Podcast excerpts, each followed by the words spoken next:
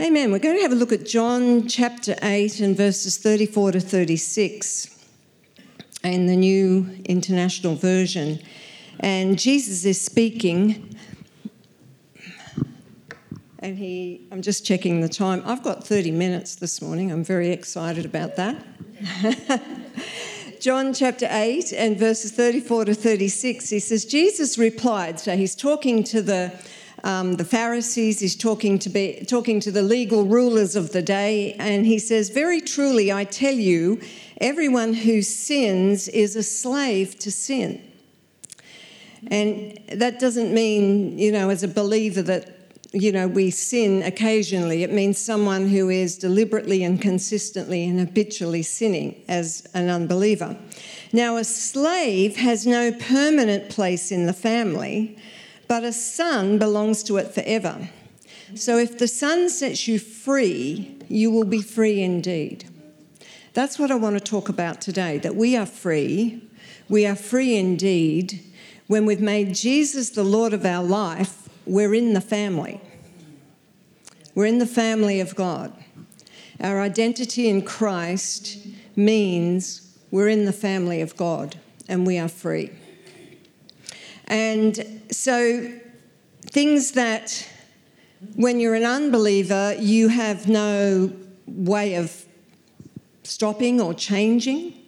Things like habitual sins, secret sins, general things like malice, holding grudges, anger, fear, anxiety, dread of the future. All these kinds of things that come to oppress us and hold us down, you have you have no way of overcoming those. And if you go in any bookshop, there's a whole section on self-help, you know. And that's because people are trying to overcome these things and they can't. And so there's all sorts of new ways of doing it, coming out all the time. But Jesus said when we're in him, when in the family, he can give us the power to set us free from those things. So I was reading up on, on the close or, or the duration and the close of the American Civil War with Abraham Lincoln, and during the war, he signed the Proclamation of Emancipation. So that was the the, um, the title, the deed, to say that, that everybody was free in America, including the slaves in the South. Everyone was free. So it was written that they're free. See, it's written that we're free. But most of the slaves in the South didn't know about that because the plantation owners kept it a secret so they could keep them as slaves. And so the people in the North would would try and get that out there. We have signed a proclamation that says you're free, but they were still living as slaves because they didn't know that. They didn't know they were free. The plantation owners continued to oppress them and work them as slaves. So some of the slaves found out and they would run away from their masters and escape to the north because in the north they were free. And others got the younger men to run secretly to the farms in the south, the different plantations, and the, the coloured people, they were called then, um, they would gather together in little groups and the runner would come and say, "There's something's been signed that says we're free." And then they'd run to the next plantation, kind of like sharing the gospel. And the ones that believed it would escape and run to the north and be free. And the ones that didn't believe it, they were still free according to the proclamation, but they still lived as slaves. Wow. It's the same for us. It's been written. It's been signed. We have it in our Bibles that we're free. Yeah. Some of us live free. We run to the Saviour. And we live free. Wow. And some of us know it, but we don't believe it because things are still oppressing us and we live as a slave. But when we're in Christ, we have the right to be free. Amen. Scripture says in Romans five and verse six, it's, I, I didn't give it to you guys. It says, when, and this is in the N L T, I like this, when we were utterly helpless, Christ died for us. Mm. So when we receive Jesus and we're in Christ, we are no longer utterly helpless. Wow.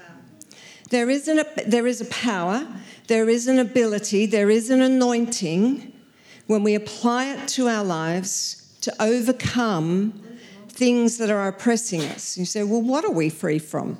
All those things that I mentioned before, the habitual sins, the secret sins, the sins that drag us back, the grudges, the anger, the fear, the anxiety, the dread of the future, the worry, the things the enemy uses. God is fanatical. I'll just say this really clearly. God is fanatical about his people becoming free and staying free. When you read the thread of the Bible, Old Testament, New, and onwards, well, there's only Old Testament and New. So when you read the Old Testament and the New, the continual message and thread that comes through is that God wants his people free. So we see the, the situation in the, the book of Exodus where the people of God were in slavery. They were in slavery to the Egyptians. The Egyptians were very cruel. And they were being um, worked ruthlessly. And God sent Moses, and the message was to Pharaoh, set my people free. That was the message. And it took ten plagues. ten plagues that God sent against Pharaoh because Pharaoh, who's a type of Satan in the Bible, wanted to hold those people in slavery, just like the plantation owners at the end of the American Civil War, wanted to hold the people in slavery. And so he kept rejecting Moses' cry, set the people free. And God set, kept sending plagues. And the final plague was when the angel of death came through and all the firstborn in the land were killed. But the people of God were told, have this sacrificial lamb and take the blood of the lamb and put it on the doorposts of your house. And when they did that, they were not only saved from the angel of death, they were set free. So for us today, as believers in the Lord and as believers who are in Christ, our sacrificial lamb is Jesus. And the blood of Jesus, when we paint the blood of Jesus on our lives by faith, yeah. we paint the blood of Jesus on our lives by faith, we are not only exempt from death, from eternal death, because our sins are forgiven, we are also set free. Yeah. Now, I want us to read a scripture from Leviticus, and it says this. I am the Lord your God who brought you out of the land of Egypt that you should not be their slaves. I have broken the bands of your yoke and made you walk upright. Now, when the people of God came into the promised land, God gave them a whole lot of laws, like rules to live by, because they had only been slaves. They didn't know how to live in, in their own society. And one of the rules he made, one of the things he kept saying to them, if you read through the book of Leviticus, and I know you you all love that, it's your favourite book, the book of Leviticus. What will I read today? Oh, Leviticus, yes. Um, but if you read through it, he constantly is telling them, don't make each other slaves. Whatever happens, if someone gets poor and they have to sell themselves, take them in, but you make them a servant. Never treat them as a slave. Never rule over a fellow Israelite ruthlessly. Always, he always had all these laws of how to treat widows, how to treat orphans, all these people, because he never wanted his people ever again to be oppressed or to be treated like slaves. Wow. He said, I've made you free. I want you to stay free. And then he gives them this scripture that the reason he does this, he says, I am the Lord your God. I've brought you out of the land of Egypt that you should not be their slaves. I have broken the bands of your yoke and made you walk upright. Now, I was going to use Caleb for this, but I might have to use you, Joel, if you would come forward. So if we have a look at it, the imagery, just there's good. Yep. The imagery, no, don't face them. You've got to, got to look that way. The imagery that God is trying to give them here is the imagery of what they would do with oxen, very handsome oxen here. The imagery is what they would do with oxen in Egypt. And they would, you know, bend them down. No, just bend down like that. No, yeah, just like that. Just like that, yeah. And just load them up. Load them up with everything that was needed. And that's, this is how they treated them as slaves. And they would have a yoke around their neck, but also on that yoke they would put a bar across, and the bar would be attached to the wagon. And the idea of the bar was that it made the oxen completely helpless. So the oxen were totally helpless, and the, the driver had total control. And and the idea was, God was saying, when you're in Egypt, this is you. You were bent over. You had all the weight of everything that you had to carry, and you were helpless. Wow. And this is our life often. Wow. Often in life, even as believers, we allow this to happen again. We allow the enemy to bend us down. We allow him to put worry. We allow him to bring shame. We allow him to put anger. We allow him to bring fear. And each time that happens, down we go, down we go, down we go. And it makes us feel helpless. What can I do about this? But when we were utterly helpless, Christ died for us.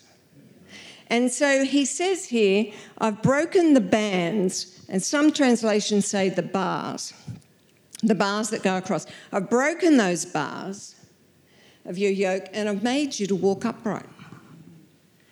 Some people, some translations say, I've made you to walk with your head held high. Some translations say, I've made you to walk so that you're free to roam. That's what God's heart is toward us as his people. Thank you. All good. Handsome guy. So when Jesus came, Jesus came with the same mission. In Luke four and verses eighteen and nineteen, he basically gave his mission statement. And in the mission statement, he says, I've come to bring freedom for prisoners. I've come to release the oppressed. I've come to bring the year of the Lord's favour. He's basically saying the mission statement is the same. I'm here to set people free. And every time we see Jesus setting someone free, bringing healing, bringing wholeness, anything like that, we see the heart of the Father. Yeah. We see what God wants for his people.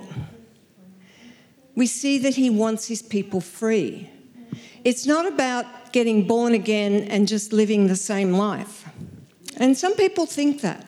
They think, well, yeah, I'm born again and, you know, it's just enough that I'm saved and I'll go to heaven. I can't expect God to do anything else for me. But he wants to. Yeah. He wants to do so much more for you because he loves you and because you're his kids. We're in the family. Our identity is in Christ. We're in the family. He wants to set us free. It's the same with giving, just this is an aside.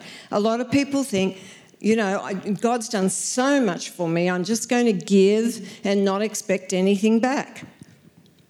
God's not like that. That's like a farmer saying, I love the soil so much, I'm just going to plant seed and never expect a harvest. Yeah. You know, God wants us to work with him. He wants to bless us. Yeah. So Jesus comes and all the time he's talking about freedom. All the time he's talking about releasing people who are oppressed. Wow. And so I want to look at a scripture in one situation in particular in Luke thirteen. Just going to have a drink of water.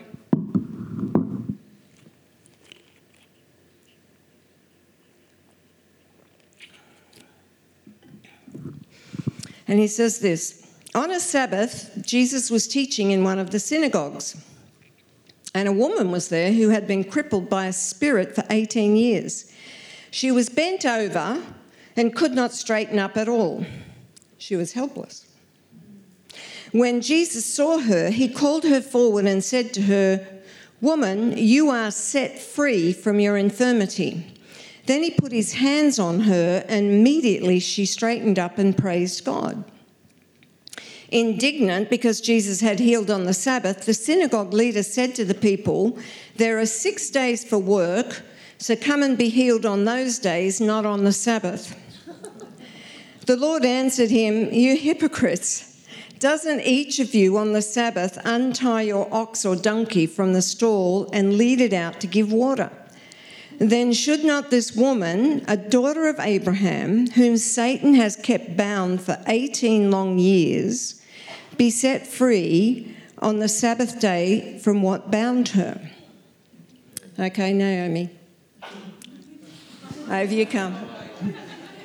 I was rubbing my eye and you pick on me. This is what I get. Okay. Down you go. What, like this? This is what Jesus saw. He comes into the temple, a little bit more, bend down. Yeah. That's it. Comes into the temple. This is what he sees. He sees this, and it makes him so angry that the people of God are still bent down. They are still helpless. See, Naomi basically is helpless right now. If she can't stand up, you can't ask her to make a cup of tea, she can't run, she can't hardly do anything, she gets herself to the temple, and, and the guy who runs the temple doesn't even want her to get healed. But here she is, and Jesus sees this woman. He comes in. He knows he's going to get into trouble for doing this, but he can't help himself. He goes straight over and he says, "You're set free." And he lays hands on her and she straightens up. So many of us as believers, we are like, bend down.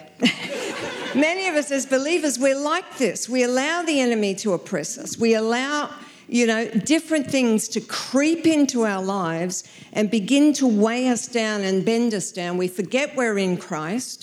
We forget that the Son has set us free. We forget we're in the family of God, and we forget that we have a right to be free, and we put up with it. And so we're walking around. I'm going to challenge you to walk back to your seat like that, okay?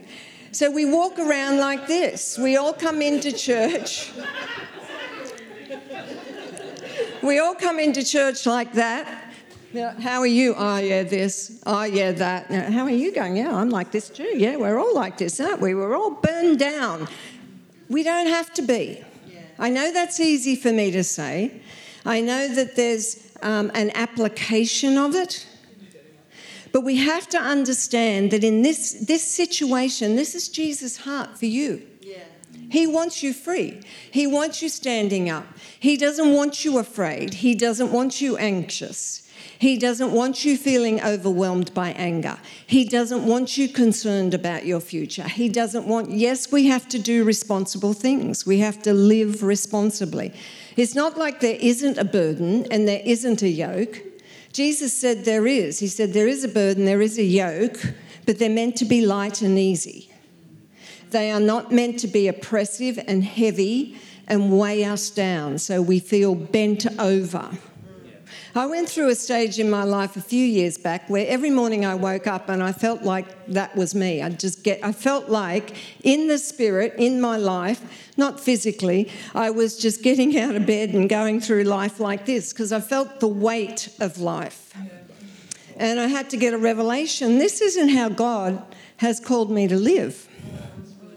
It, it, there is a freedom. But notice here that religion or performance, living performance, living our lives with our own ideas, with our own ideas of success, our own ideas of doing things, it doesn't care how you feel. That ruler of the synagogue didn't care about that woman. He just cared about the law. He just cared about performance. He just cared about ticking the boxes. You know, we can get into that lifestyle where we just care about ticking the boxes. We just care about performance, all the woulda, shoulda, couldas. I should have done this. I should have done it better. I would have done that if I could have done that.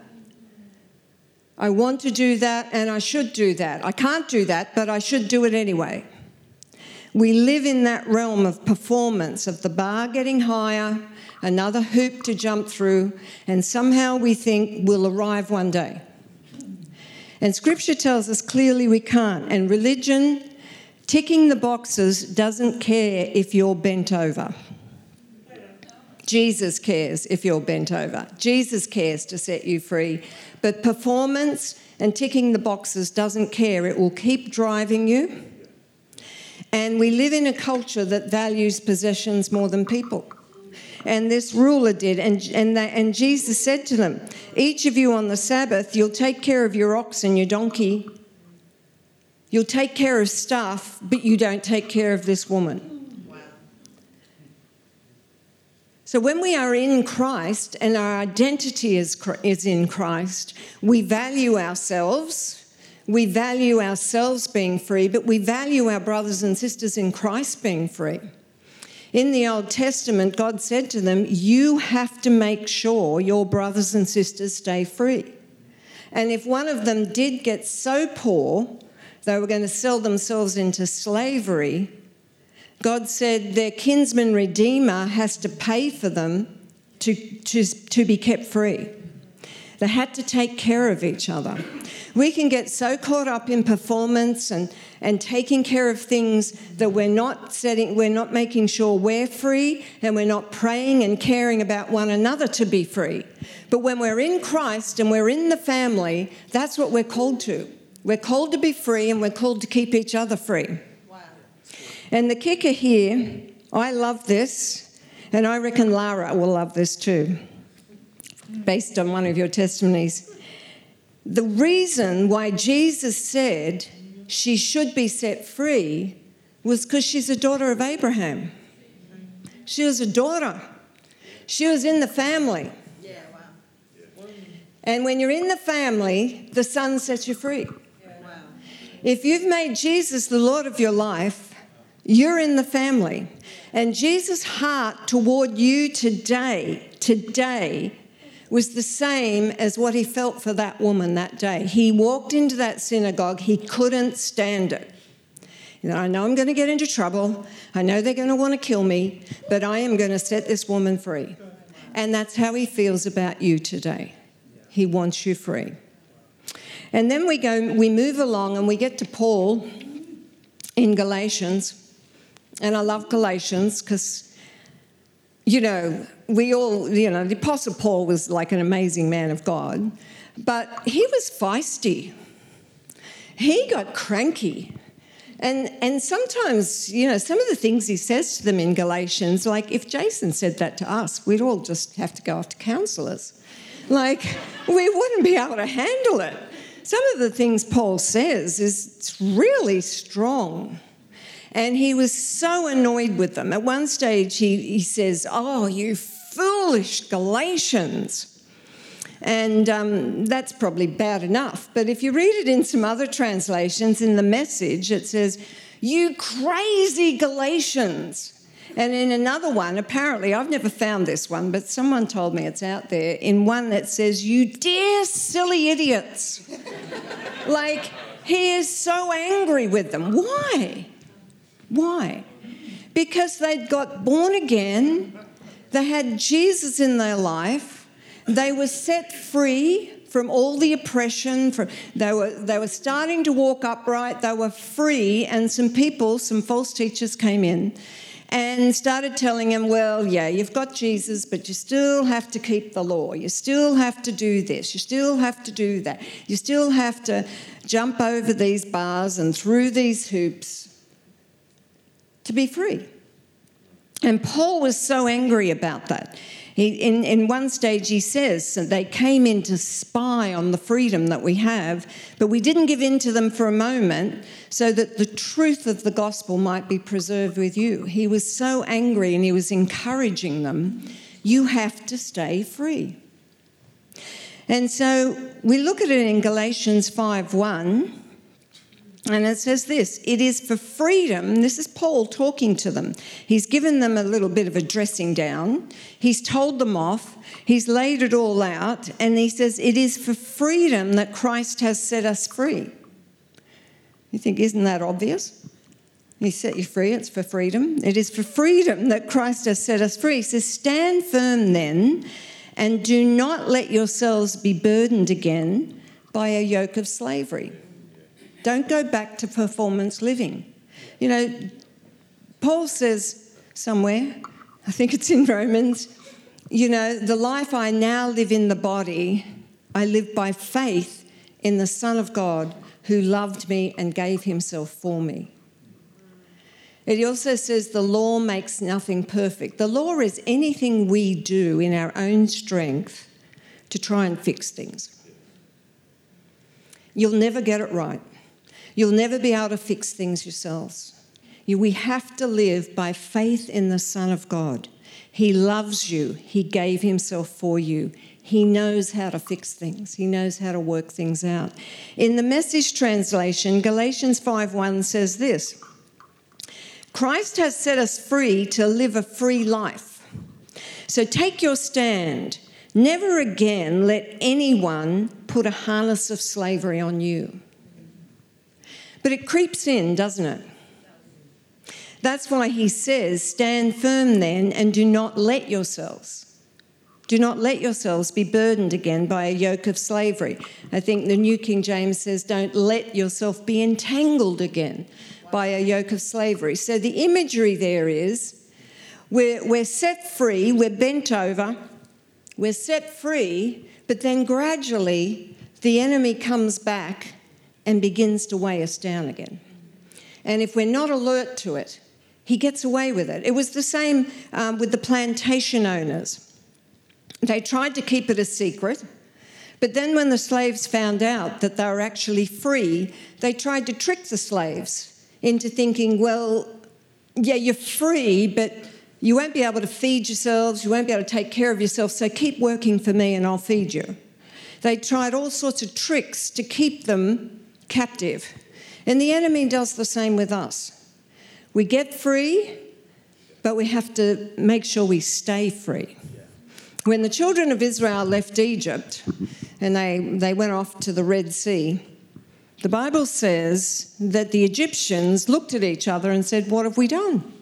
Why have we let them go? We've let our slaves go. They were doing all the work for us. And, and the Bible says that they ran after them to bring them back again as slaves. And the children of Israel were camped at the Red Sea, and here come the Egyptians. And they were terrified. And, and that's when God spoke to Moses, and he said, tell them, same words, he says, tell them to stand firm. Tell them that this is my battle. Lift up your rod, which is the word of God, and hold it over the sea, and the sea opened, and they were able to walk through and escape. But the Egyptians followed them. You know, we have an accuser. Scripture says he accuses twenty-four seven. He's wanting to drag you back into slavery. He's wanting to drag you back into performance. He's wanting to drag you back into anxiety. He's wanting to drag you back into depression. He's wanting to drag you back into fear. But you have a right to be free. He's wanting to drag you back into that addiction or that secret sin or that habitual sin. He wants to drag you back. But you have to take a stand. Say, so, no, I'm free. There is power to set me free, and I'm going to resist. Jason spoke on this a number of weeks ago now, where he said, you know, Scripture tells us to resist, and when we resist, the enemy has to flee. The battle is the Lord's. But there is a place, it says, do not let yourselves. So Scripture indicates there it's up to us. Take that stand, hold your ground, and resist, and declare, I'm free. I'm going to be free. I'm going to walk with my head held high. I'm going to roam around. I'm going to do what I need to do. And I'm not going to be drawn back into performance, guilt, shame, fear. None of that. Amen. We stand firm. When Paul um, was talking to the... I've got to stop. When, uh, when Paul was talking to them and he, he... I might just finish with Galatians five six. That was a whole different train of thought. I won't go there. Galatians five six says this. For in Christ Jesus, neither circumcision nor uncircumcision has any value. He means by that neither performance or whatever you try to do to make things right, whatever you try to do to fix things, it has no value. He says the only thing that counts is faith expressing itself through love. The only thing that counts is faith expressing itself through love. I just want you to close your eyes for a moment. And I just want you to say that with me. The only thing that counts is faith expressing itself through love. Let's say it together again. The only thing that counts is faith expressing itself through love. Now, keep your eyes closed. I want you just to visualise or imagine or think about whatever you would say is the most significant thing that is pressing down on you right now. Whatever it is that is causing you to be bent down, whatever the enemy's using, it might be an illness, it might be... Um, Something, yeah, physical, it might be something financial, it might be something relational, something emotional, something that you have allowed to have a foothold. I just want you to imagine that. And now let's say that again. The only thing that counts is faith expressing itself through love. The only thing that counts is faith expressing itself through love. Jesus has got it. He's got it. He's looking at you this morning and he's wanting to say, woman or man, child of God, be set free in Jesus' name. And he's wanting you to walk upright and know you're free. He's wanting you to believe it. He's wanting you to run to him, just like those slaves ran to the north because they knew there were people there who would embrace their freedom. Jesus wants to embrace your freedom. You're in Christ.